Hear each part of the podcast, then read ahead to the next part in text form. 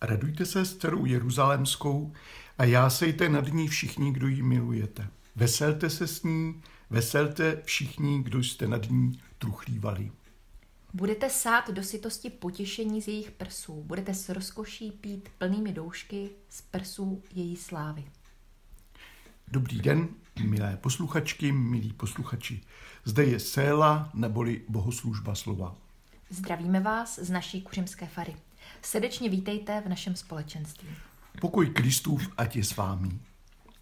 Tento díl jsme připravili pro čtvrtou neděli postní. Ta nese podle tradice krásný název Letáre, česky Veselte se. Ten je odvozen od vstupní antifony z proroka Izajáše 66. kapitoly. Touto antifonou jsme právě před chvílí začali. Hospodin rozveselí svůj těžce zkoušený lid a my jsme do toho zahrnuti také. Připravme se na slyšení Božího slova krátkým stišením. Pane, smiluj se. Kriste, smiluj se. Pane, smiluj se. Amen. Amen. Modleme se. Bože, ty jsi nám poslal svého syna, aby se stal světlem tohoto světa. Pomáhej nám, ať žijeme v jeho světle, abychom viděli tvé podivuhodné skutky a věrně tě následovali. Skrze Krista, našeho pána. Amen. Amen. Jako první uslyšíme čtení z první knihy Samuelovi z 16. kapitoly o pomazání Jíšajova syna Davida za krále. Hospodin řekl Samuelovi, jak dlouho ještě budeš nad Saulem truchlit? Já jsem ho zavrhl, aby nad Izraelem nekráloval. Naplň svůj roh olejem a jdi. Posílám tě k Jíšajovi betlémskému. Vyhlédli jsem si krále mezi jeho syny. Samuel se zdráhal, jak mohu jít. Saul o tom uslyší a zabije mě. Hospodin řekl, vezmeš sebou jalovici a řekneš, přicházím obětovat hospodinu. Na obětní hod pozveš Jíšaje a já ti dám vědět, co máš dělat. Pomažeš mi toho, o němž ti povím. Samuel vykonal, co řekl hospodin. Když přišel do Betléma, vyděšení starší města mu spěchali vstříc s otázkou. Přinášíš pokoj? Odvětil pokoj. Přišel jsem obětovat hospodinu. Posvěďte se a půjdete se mnou k obětnímu hodu. Pak posvětil Jíšaje a jeho syny a pozval je k obětnímu hodu. Když se dostavili a on spatřil Elíjaba, řekl si, jistě tu stojí před hospodinem jeho pomazaný. Hospodin však Samuelovi řekl, nehleď na jeho vzhled ani na jeho vysokou postavu, neboť já jsem ho zamítl. Nejde o to, jak se dívá člověk. Člověk se dívá očima, hospodin však hledí srdcem. Jíšaj pak zavolal Abínádaba a předvedl ho před Samuela. On však řekl, hospodin nevyvolil ani toho. Jíšaj tedy předvedl Šamu. Řekl, hospodin nevyvolil ani toho. Tak předvedl Jíšaj před Samuela svých sedm synů, ale Samuel řekl, žádného z nich hospodin nevyvolil. A Samuel se Jíšaj otázal, to jsou všichni mládenci? Jíšaj odvětil, ještě zbývá nejmladší, ten však pase stádo. Samuel Jíšajovi poručil, pošli pro něj. Nebudeme stolovat, dokud sem nepřijde. Poslal tedy pro něj a dal ho přivést. Byl ryšavý, s krásnýma očima a pěkného vzhledu. Tu řekl hospodin, nuže, pomaž ho. To je on. Samuel tedy vzal roh s olejem a pomazal ho uprostřed jeho bratrů. A duch hospodinův se Davida zmocňoval od onoho dne i nadále. Samuel pak hned na to odešel do rámy. Amen. Amen. Druhé čtení bude z listu Efeským z páté kapitoly. Pán nás učinil světlem, proto máme žít jako děti světla. I vy jste kdysi byli tmou, ale nyní vás pán učinil světlem. Žijte proto jako děti světla. Ovocem světla je vždy dobrota, spravedlnost a pravda. Zkoumejte, co se líbí pánu. Nepodílejte se na neužitečných skutcích tmy, naopak je nazývejte pravým jménem. O tom, co oni dělají potají, je odporné i jen mluvit. Když se však ty věci správně pojmenují, je jasné, oč jde. A kde se rozjasní, tam je světlo. Proto je řečeno, probuď se, kdo spíš, vstaň z mrtvých a zazáří ti Kristus. Amen. Amen. Jako evangelní čtení poslechněme devátou kapitolu eh, z Jana o uzdravení slepého u rybníka Siloé. Cestou uviděl člověka, který byl od narození slepý. Jeho učedníci se ho zeptali, mistře, kdo se prohřešil, že se ten člověk narodil slepý? On sám nebo jeho rodiče? Ježíš odpověděl, nezhřešil ani on, ani jeho rodiče. Je slepý, aby se na něm zjevily skutky boží. Musíme konat skutky toho, který mě poslal, dokud je den. Přichází noc, kdy nikdo nebude moci pracovat. Pokud jsem na světě, jsem světlo světa.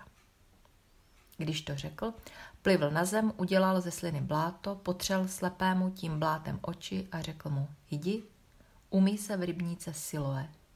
To jméno znamená poslaný. On tedy šel, umyl se a když se vrátil, viděl.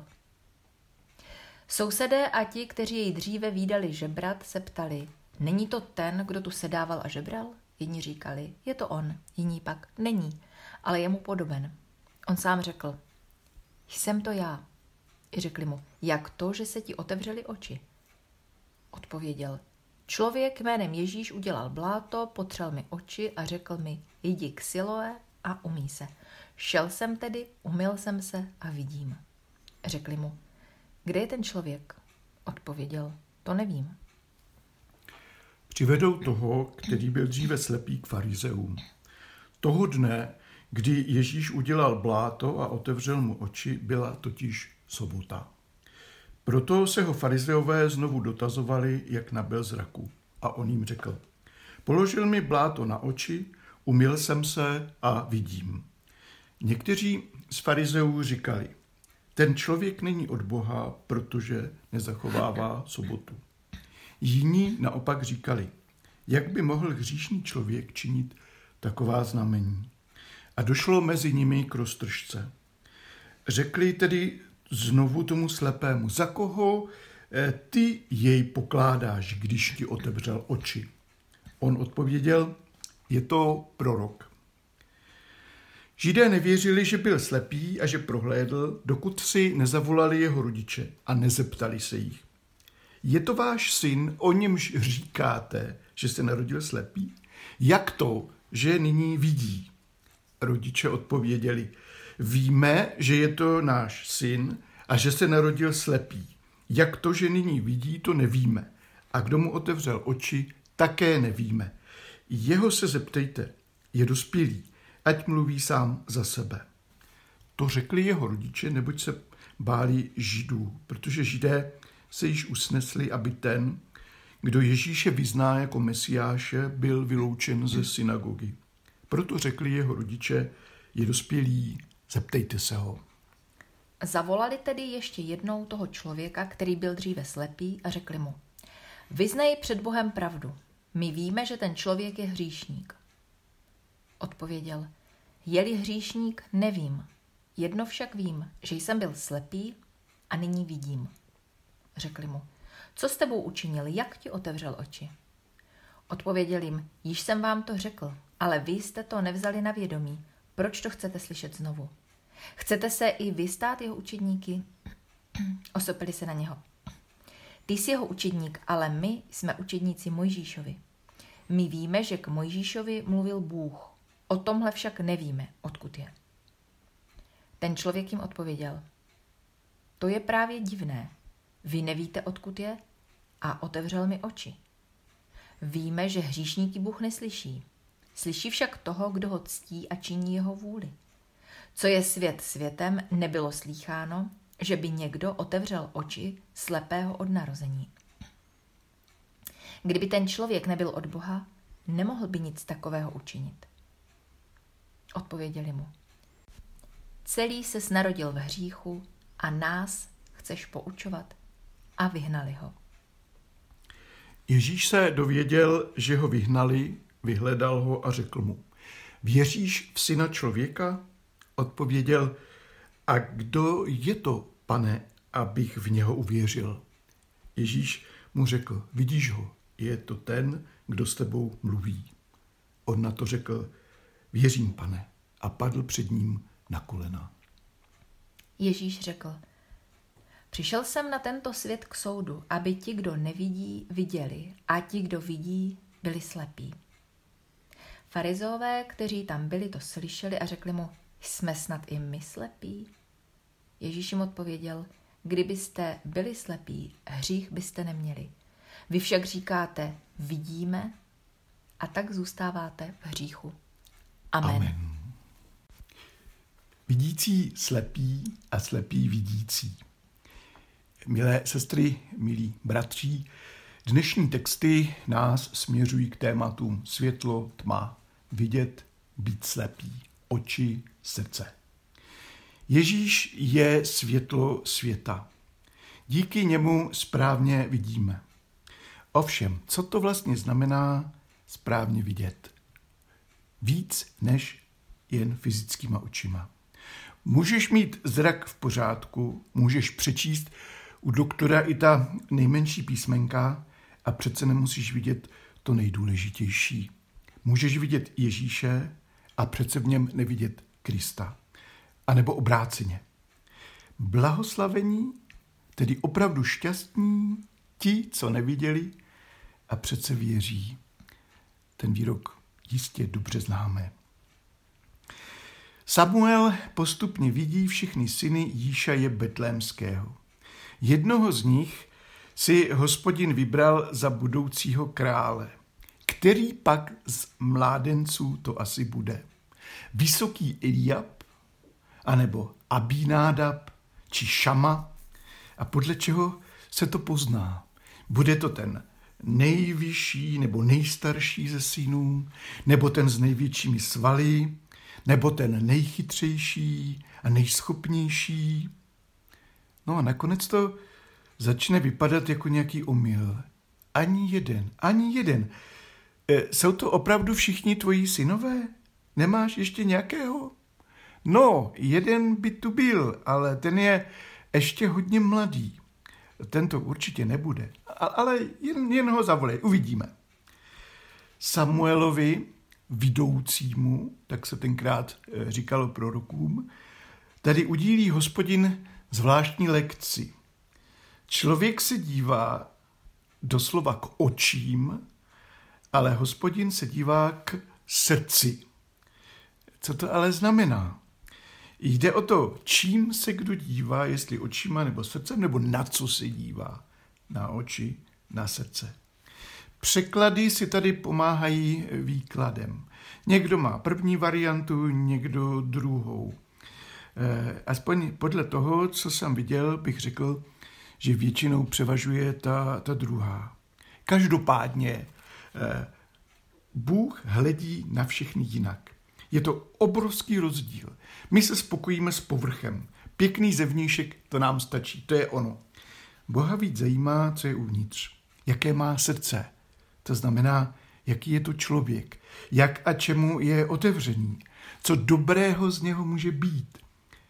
A tak si hospodin vybral mládenečka bez bojových a politických dovedností a zkušeností. Co se to o něm vlastně dovídáme? Byl ryšavý. Kromě Bible 21 se to nikdo neodvážil říct naplno. Tam to najdete. Byl to zrzek. Měl krásné oči a pěkný, nebo také dobrý vzhled. To je, řekněme, to před očima. Ovšem v řeči Bible to nebude jenom vnější popis, jako spíš to, jak tento David působí. Chce se tím říct, projevuje se v něm dobrota od Boha. Ale jaké měl srdce? To nám vyjeví celý další Davidův příběh. Srdce skrývá, kým člověk opravdu je, jaký má charakter, podle čeho se rozhoduje, o co mu vlastně jde, čemu je otevřen. A to zná jen Bůh sám. Proto si vybral Davida. A my teprve v průběhu poznáváme, že to byla ta opravdu nejlepší volba. Čtení z listu efeským se výslovně vztahuje ke křtu. Vykladači mají za to, že obsahuje také úryvek ze starobilého křestního hymnu. Probuď se, kdo spíš, staň z mrtvých a zazáří ti Kristus. Probudit se ze spánku a vstát z mrtvých zde znamená uvěřit v Krista, přimknout se k němu a zůstat v něm. A Kristus ti zasvítí, nebo, nebo zasvítí nad tebou. Přilnout ke Kristu a pořád se ho držet znamená zůstávat ve světle. Být osvícen a současně mít cestu před sebou osvícenou. Ale ani tedy nejde o to před očima, nebož o hlubší vhled do věcí a souvislostí. A ten se nám opravdu otevře až tváří v tvář Kristu.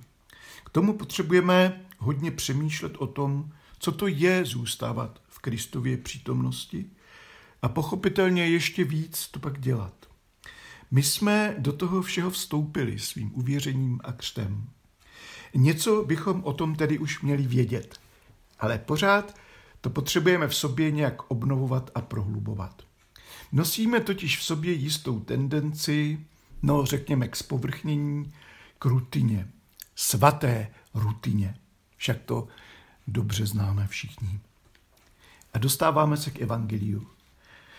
Na Ježíšův čin uzdravení slepce u nádrže Siloé navazuje polemika s tehdejšími náboženskými autoritami. Ale nejdřív ještě malá poznámečka k úplnému začátku.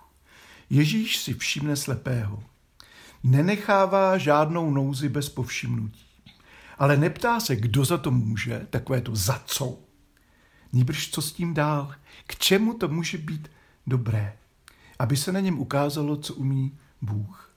Boží veliká moc spočívá v tom, co On dokáže udělat s naší bezmocí a bezvýchodnou situací.